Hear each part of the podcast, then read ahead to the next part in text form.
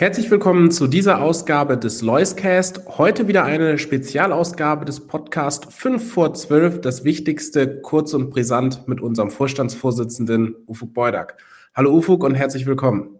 Schönen guten Tag. Starten wir direkt in die erste Frage. Was ist aktuell das dominierende Thema in deinen Managergesprächen? Die große Frage ist natürlich, wann kommt die Rezession? Die Unternehmensbewertungen sind auf einem sehr, sehr niedrigen Niveau. Die Kurse sind auf Talfahrt. Die Stimmung ist sehr niedrig. Und natürlich möchte jeder wissen in den Gesprächen, ist das gerechtfertigt, ja oder nein? Und löchert die Unternehmen dementsprechend.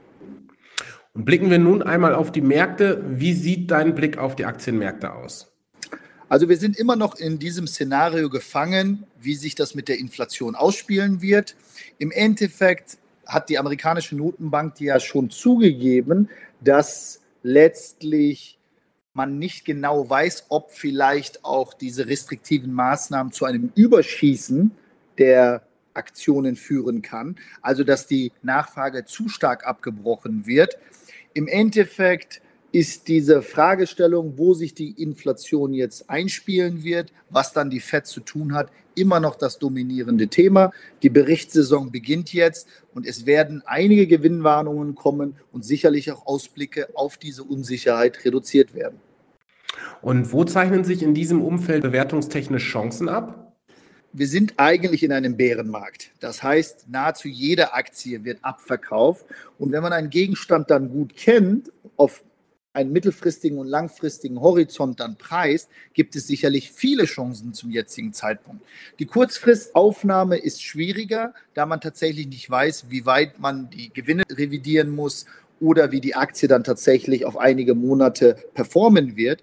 Aber die größten Chancen liegen bestimmt bei gesunden Unternehmen in einem gesunden Marktumfeld, die eine gute Marktposition haben und die jetzt durch diese Korrektur deutlich zu günstig geworden sind. Da gibt es viele im mittelständischen Bereich, aber auch selbst die überbeliebten Segmente wie I T oder im Technologiesektor finden sich sicherlich jetzt einige Dinge, die man vor zwei, drei Jahren hätten nicht kaufen können zu diesen Preisen. Wagen wir den Blick nach vorne. Was wird denn in den nächsten Wochen und Monaten weiterhin die Märkte beschäftigen? Am dreizehnten Juli haben wir unsere nächste Inflationsveröffentlichung. Da wird sich die, das Augenmerk darauf richten, ist die Inflation weiter am Akzelerieren oder fällt sie langsam? Die amerikanischen Sparraten sind jetzt bei den Bürgern deutlich unter Druck geraten, sodass tatsächlich auch eine gewisse Nachfrageeintrübung sich durchspielen wird. Das kann man nicht mehr verhindern. Rohstoffpreise sind schon am Fallen. Es gibt einige Indikationen, die dafür sprechen, dass die Inflation im Kernbereich in den nächsten Monaten tatsächlich den Höhepunkt erreichen wird. Sollte das passieren, wird sich der Zinsmarkt beruhigen und die Aktienmärkte können sicherlich einmal durchatmen. Und zum Schluss, wie immer, die Frage nach der Kuriosität der letzten Wochen. Was ist dir besonders aufgefallen? Da ist doch Jerome Powell zu nennen, der Chef der amerikanischen Notenbanken, der ja nach seinem transitorischen Pepitum diesmal zum Protokoll gegeben hat, dass die F E D jetzt ein besseres Verständnis hat, wie wenig sie doch von Inflation versteht. Und das ist natürlich äh, mit einem gewissen zwinkernden Auge.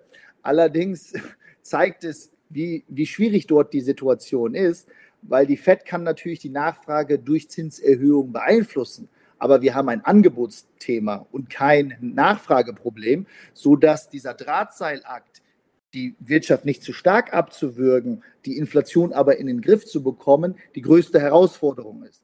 Und nur durch Zinssenkungen alleine ist das eigentlich nicht der beste Weg hierzu, da tatsächlich eine große Rezession oder eine starke Rezession ja auch nicht im Sinne irgendeiner Notenbank sein kann. Allerdings war doch diese Aussage von ihm sicherlich ein Aufreger der Woche wert. Ufuk, vielen lieben Dank für dein kurzes Update und weiterhin viel Erfolg.